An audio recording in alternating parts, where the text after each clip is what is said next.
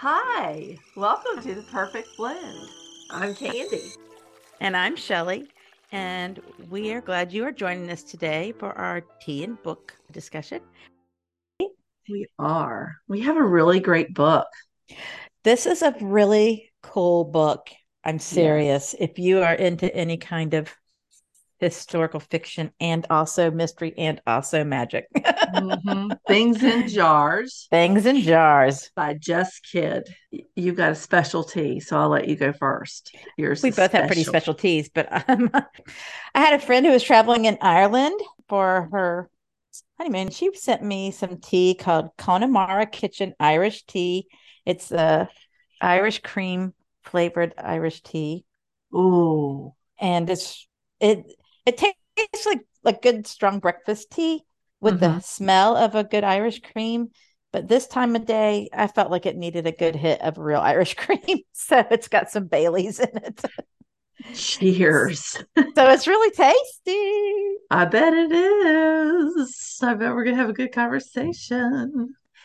I went back with uh, Tin Roof Teas, Einstein's equation, which mm-hmm. has ginkgo leaf, gotu kola, red clover, rosemary, and ginger. I figured that I needed a little mental refreshing and feelings of clarity and precision because this is a twisted tale. And I'm going to tell you, when I started it, you told me a little bit about it, and I started it, and I really wasn't getting into it. I looked at the author's page. It's she has a excuse me, she has a PhD in creative writing from St. Mary's University in London. Mm-hmm. She and teaches I, it too, though. When I read that, I thought, okay, yeah, because it's real wordy, and I wasn't really getting into it. And then I just, just like all things that we we've said this before, don't judge it right from the beginning. You know, once you get into it, and once I got into it, I was all in, all in there are just so many things.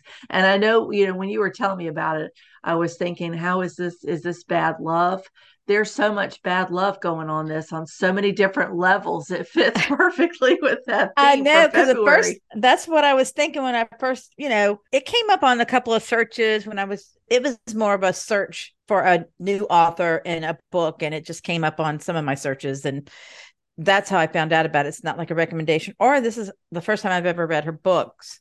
But the bad loves part, when I first started reading, I said, it's just your crazy mystery. And then I was like, oh my gosh, there is not one good guy in this book except for the dead guy. no, there are a couple, kinda. But yeah, so many different kinds of bad love. It was a great book. And once again, we have a strong female character lead. She was a badass, I must say a true badass. And it we're back in the 1800s in London.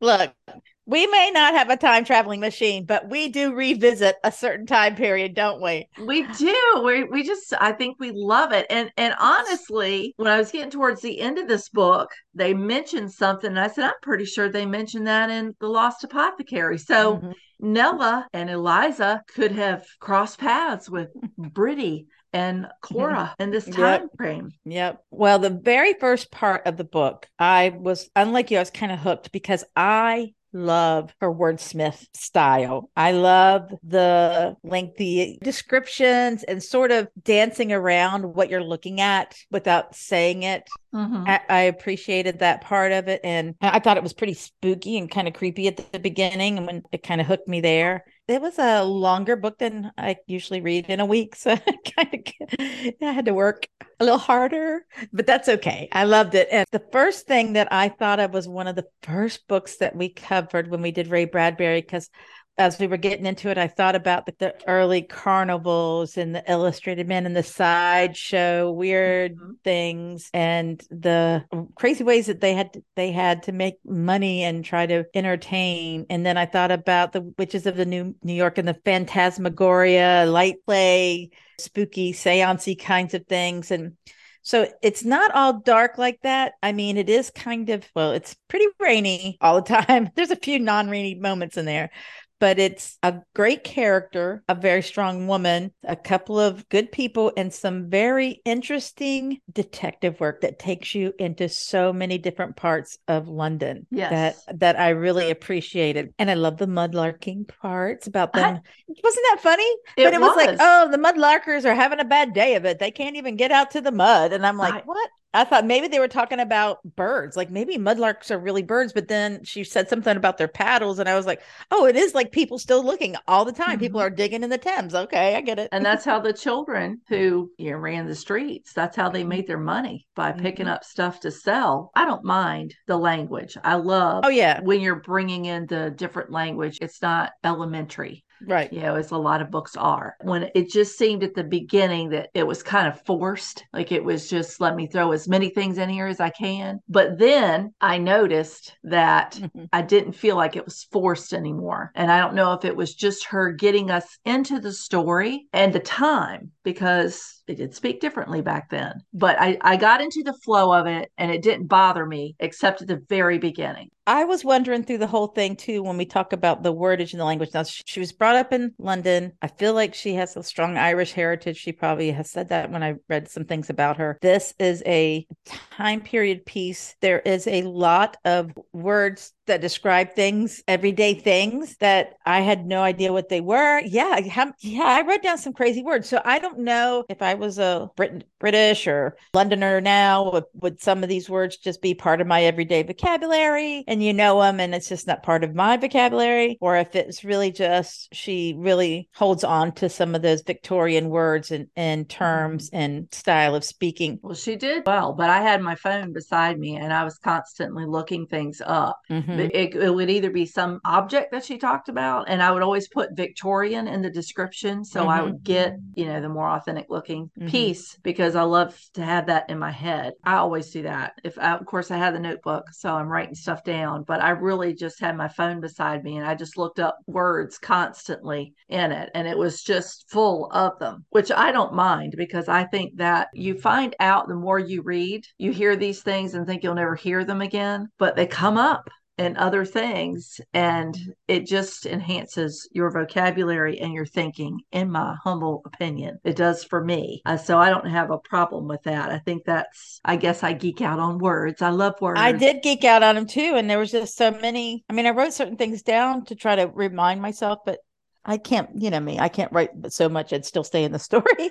I don't like to be interrupted Girl. in my world. girl i got a notebook beside me But i'll have sticky I know. notes i stop and go in the dictionary it takes me forever to read a piece because If I'll I did that, I'd never get done with a book. it's just part and parcel with me when I when I read, especially now because I want to remember things. And I really didn't write down that many things. And we've just talked about the words time period. we hadn't even But got to the this real story. yet. and I don't Mhm. want to. There's a lot I don't want to give away, so I'm gonna have to be careful when we say things. We'll have. I don't know do- how this is going to be a challenge. This is going to be a But there are gonna Burn be a couple of- continuation. oh my gosh, spilled tea and burned biscuits. I am going to have to say that there's up front, there is a mysterious creature and there's cryptid hunters out there. And Well, even that was a big thing. The curiosities, that was part of Mhm. Victorian England. What they were doing in the medical field in learning about anatomy and oddities, and they were just fascinated with oddities. And I will mention they talk about the Fiji mermaid. I've seen this mermaid at Ripley's. I've seen it, yeah. You can see it Mhm. at Ripley's now. Mhm. And so I was I was like, I know about that. yeah, But then, before they had the forensics or the whatever to really decide if it was real or not, it was believed to be real. I think that has to do with that gothic imagination of the time as well, that they just Yeah. wanted it to be real. They were just stitching stuff together and filling it, filling it full of lightning bolts and seeing what would happen. Yeah. Our main character is Britty, and oh, it might be Bridie, I'm not sure. I But don't I. I, had the whole time I struggled But her with name that. is Bridget, and that's her short. short Yeah, she go, but she goes by Brittany, and she Mhm. is an investigator. Mhm. She comes from a very interesting background. Her childhood was she's originally from Ireland, and her she came from a family of, with a medical background, and they fell to ruin. And so she ends up getting passage to England with a friend of the family. And as a child, a little child, she sees and learns things and is acclimated to things that I don't even like watching on TV now. well, she was first. She was with her gan or gaffer, and a gaffer is a there's an old man. So it was like when they would say her gaffer, that would be like your old man. Mhm. And so he was the friend of the family. He was kind to her. He wasn't any nefarious, strange person. He just hung out at pubs and bad places and stuff like that. And so she was just hanging out at those places too. well, his trade, what he did to make a living, because he he was no longer a reputable medical person. Mhm. I was fascinated with that, the way that that surgeons got bodies and cadavers, because that's part and parcel with what they did. Well, they, had to that's have how they made something a to living. work with. Yes. So that's how they studied. so the early and i mean if you if you know anything about early medicine and i'm not going to profess to be particularly learned on it but i do know from other books and strange movies that i watch that you had to have a supply of preferably fresh as possible cadavers because there wasn't a lot of any kind of embalming or freezing. There's just a little bit of any of those things that could preserve anything to study. So they had to have that. And so that's this is the time of grave robbers and all kinds of things like that and Well, um, uh, but and what they had the Anatomy Act, mhm, so they had outlawed the grave robbing, and the, mhm. not that it still didn't happen, it still happened it wasn't as prevalent as it had been. But they were going around finding bodies and delivering Mm-hmm. them, and she knew how to cut off a leg. What by five?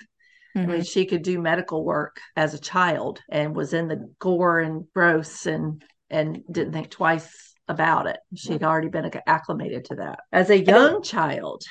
well it was because of her quick action and her knowledge that was almost second nature that a physician saw her in action at a young age and this is an offered to buy her indentured servant they might be called a ward kind of situation But that was like an apprentice. that was a thing like an apprentice but at any time you know young young children who did not have parents who weren't in an orphanage could be used in other ways to be maids or housekeepers or to work their way into certain things and some people would Take them in. And some and in. some some tradesmen would take in an apprentice, Mhm. especially if they didn't have children. th- Mhm. They could take in one and give them room and board to teach them the trade, also make them Mhm. work as their But she had such a natural interest and curiosity in science, and he was a surgeon and uh, a collector as well of, of specimens and studying lots of different things. So I think she already had that curiosity in her. So it's not like he imparted that on it. It was just sort of a good match. She had a steady hand, and and I can see having tiny hands as an assistant in, in a surgery with somebody who could sew in a tiny spot would be Right. very helpful, right? Right. And she had the the courage and the knowledge to just do it. Mhm. It wasn't a matter of, oh my God, I'm in this guy's guts. It was just, Okay, I got to do this. I'm done. Mhm. So she had that innate ability in her, and she was very lucky in who was her guardian. And she Yeah. did well, to a to an extent. Gan was great, but Gan could only do so much for her. He was Mhm. never going to improve his situation. And you have Dr. Eames, who she she got a home. She's nicely dressed. She's got a housekeeper that looks after her. So she's well taken care of with the exception of one or two people in the house. Yeah, the the wife and the son felt put upon without going too far into it, but felt put upon that she might be getting too much of the favors and that she might interfere with uh, probably financial, or they just maybe didn't feel like she deserved any kind of those accolades or favors or attentions. Well, she was an just as- upstart. Yeah. How dare this upstart being treated like a member of the family and getting eating at the table. eating at the Mhm. table, all of Mhm. these things. And so not everybody in the house was happy with her being there. Right. So eventually she gets a new mentor that she's apprenticed to, Dr. Prudo, and mm-hmm. she's still friends with him. He taught her. I love him. I absolutely loved him. His burning is, curiosity. He, he was in a very amazing man and his wife was very amazing because she was fine with taking in more wayward children or lost children. She yes. had they had several around there in a very happy, like a very happy, loving foster home. So she was very lucky for that. Yes. She goes to meet with him in, in present time of the book. She goes to meet with him and he's he's an apothecary. He does experiments. He's into mesmerism. He's into spiritualism. He's into vegetarianism. He's into time travel using magnets. He's into therapeutic potential of hallucinatory substances. I'm just like, I love this guy. Hey, she was I a, love this guy. And he's and, way cool. I mean, he's very nice and like very laid back and, and gives some good advice. He's just really a good character. I read in the back the author based him on a real person, Professor mm. Alfred Swain Taylor, and he was an English toxicologist and medical writer and what had been called the father of the British forensic medicine. And I thought it was interesting because he was the main dissector of Levine, Lavinia Edwards, who was a woman determined to have been born male. So that is something to I'm going to look into further. But I thought that yeah. was neat that she based him on a real person. But he was just cool. He made blends of, you know, not only apothecary blends, but he made tobacco blends because Britty smoked a pipe. Mm-hmm. And Britty is, she wears a widow's cap and she doesn't dress conventionally. She's just a neat character. I really love. Her. She dresses Britty. up for the part. She does. She, she does. Has her a wardrobe. Normal, her normal costume is is an ugly bonnet uh, on top of a widow's cap and uh, she doesn't wear her corsets tight, tight enough, enough, you know, barely, and she just makes her way around. I just I loved her, and and her housekeeper Cora, who she saved from the circus, is always admonishing her. You know, just just not too much, just enough. Not too much, and she's actually she's very much her protector. She's a, a very strong woman to have around, and she's smart. She's street smart too, so she can always take her on any of these jobs. I wanted to point out we were talking about Freddie's um job title her business card says Mrs. Devine domestic investigations, minor surgery, especially boils, warts, extractions. The discretion is assured, and I'm telling you, I haven't even had half that cup of tea yet. I forgot discretion about is her a business card. I know. I just was flipping through something, looking for something else, and I just thought minor surgery, especially boils, warts, and extractions. Like discretion is assured.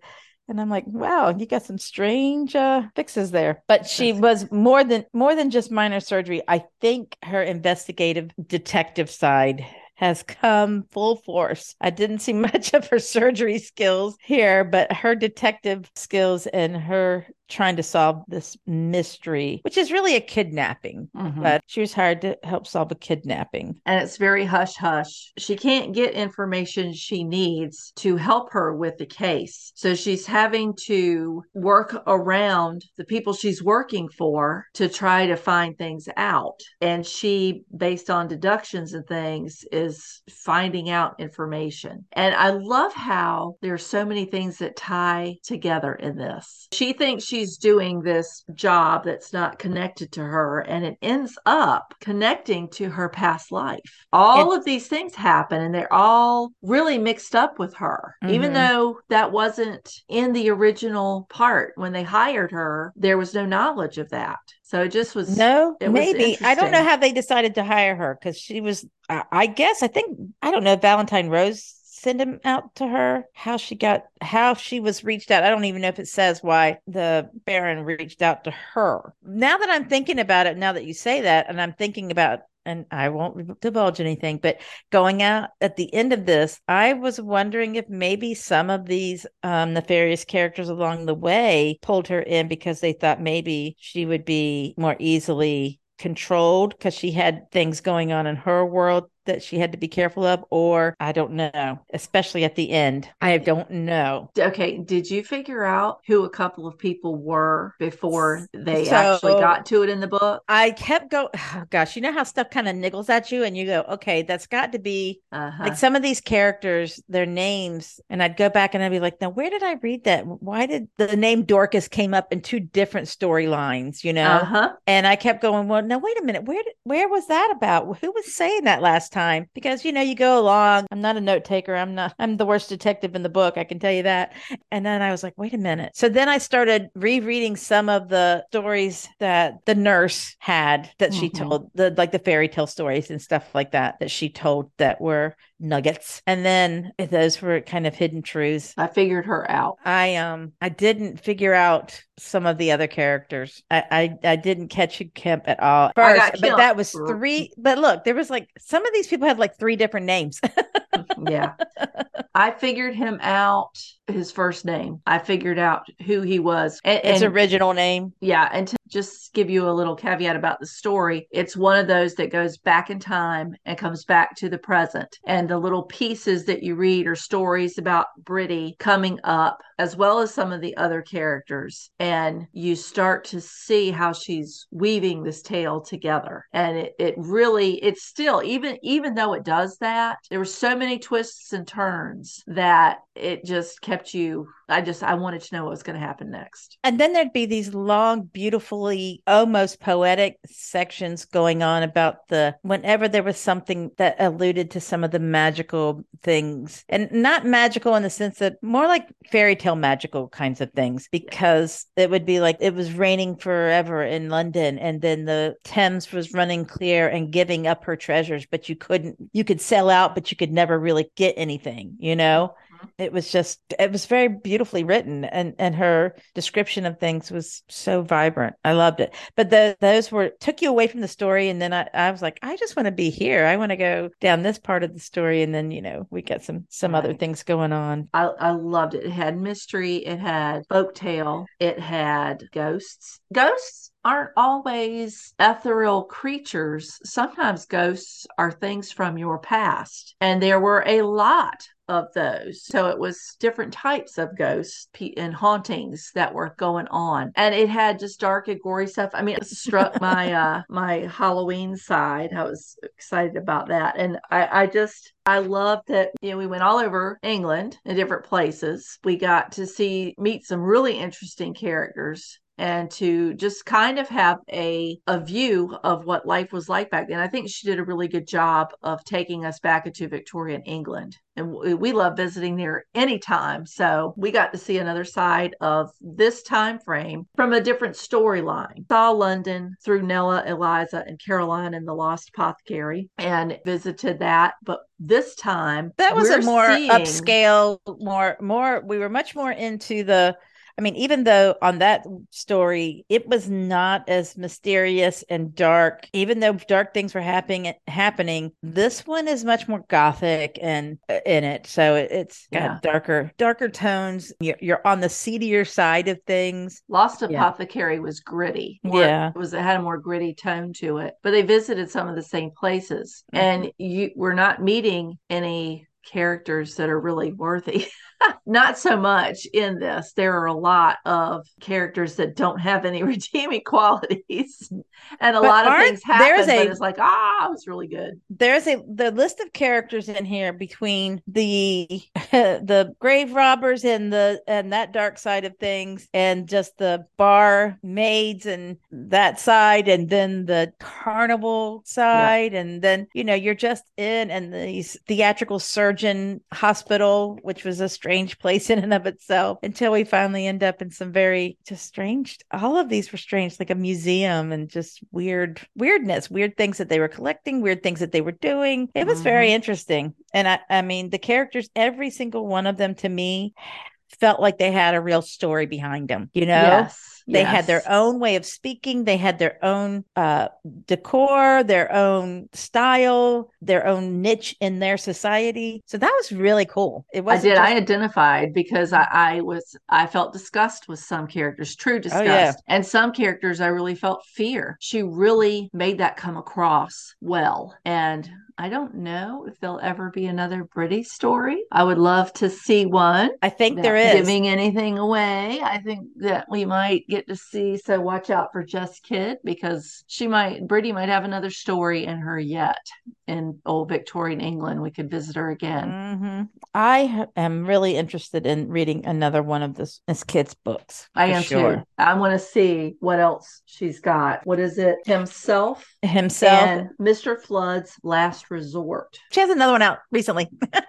Definitely worth reading. And I know that we have skimmed across the top of everything because if we get too much into it, we're going to give some things away and we're going to spoil the surprises for you if you read it. But it's definitely worth reading. If you This like is- mysteries, if you like Victorian mysteries, if you like strange and unusual Curiosities. Yeah. gothic, great female detective stories, this book's got it. Her It does. her newest book is Night Ship. Night Ship. Okay. Yes. All right. Well, we could go on talking about this all day. I got my tabs for Professor Alfred Swain Taylor and Lavinia Edwards and Merrow. Mm-hmm. Been looking The- up and that you know what story- a merrow is, even though you don't know what merrow is, but hopefully you'll look it up because it has to do with the Irish folklore. Yeah, I've been reading about that today. I'm That was very to- good. Very interesting. I'm going to go back and visit that. So we hope you We- we hope you'll read it because this is definitely worth your time. It was an excellent book. It was an And, excellent um, book. We'll be back next Wednesday. Yes, we will. We've got our final read for February, and we're kind of excited about this because this might Mhm. expand into more things. Yeah, we're going to try something new. So um, check out new. our Facebook page, The Perfect Blend. Check out our Instagram page at The Perfect Blend underscore SC. Mhm. And you can follow us on our other channels Anchor, Spotify, Google Podcasts, and Apple Podcasts. We That's will right. be there. And until next time, Read and sip on. sip on. Cheers. Mm, cheers.